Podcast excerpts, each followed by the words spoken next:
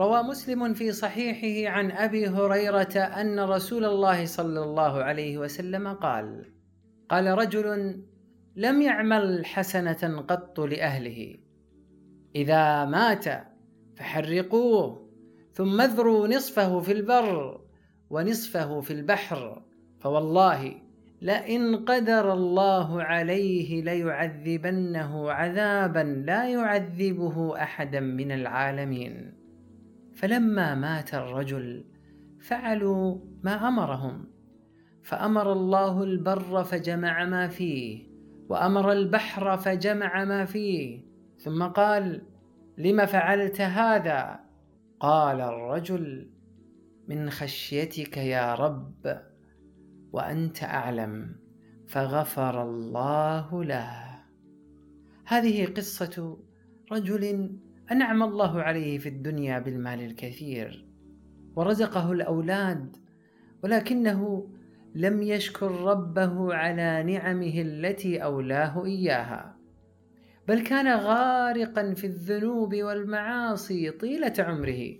فلما حضره الموت تذكر حاله مع ربه وعصيانه له ففزع فزعا شديدا وعلم أنه متى قدم على الله فإنه معذبه عذابا اليما.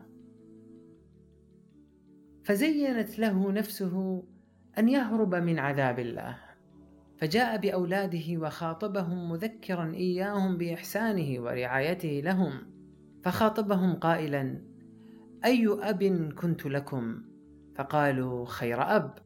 فحدثهم بالذي يقلقه ويؤرقه فطلب منهم أن يحرقوه ويذروه في الهواء حتى يتخلص من عذاب الله ظانا أنهم إن فعلوا به ذلك لا يقدر الله على جمعه وإحيائه.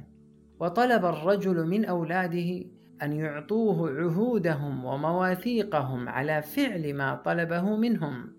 وتهددهم إن لم يعطوه العهود والمواثيق بحرمانهم من ميراثهم بالتوصية به إلى غيرهم. فعاهدوه وأقسموا له على ذلك. ولما سأله الله عن السبب الذي جعله يفعل ما فعل ويأمر بما أمر قال ذلك الرجل خشيتك والخوف منك. فغفر الله له ذنوبه بمخافته من الله. فسبحان الغفور القادر على كل شيء.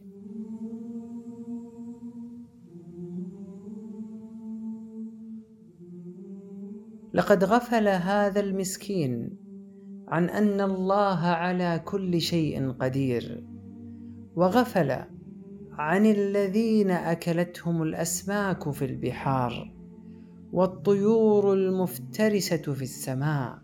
والوحوش في البراري وعن الذين تحولوا إلى تراب ومع ذلك فإن الله قادر على بعثهم وإحيائهم وجمعهم من بطون الأسماك وحواصل الطير وبطون الوحوش.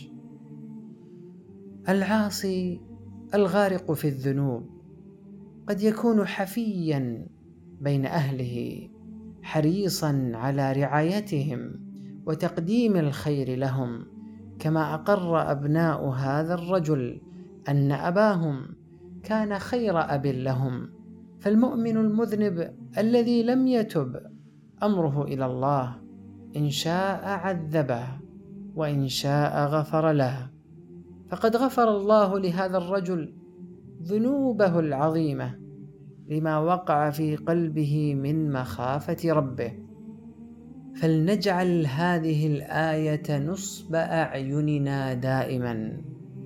وربك الغفور ذو الرحمة.